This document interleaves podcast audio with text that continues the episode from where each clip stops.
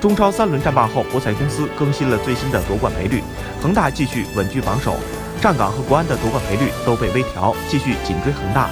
鲁能以六点五零排名第四，两支三连败的球队人和与天海排名倒数第二位。卡纳瓦罗带领的恒大创造了队史开局连胜纪录，并且仍然保持不丢球的金身，以二点七五的赔率继续排在榜首位置。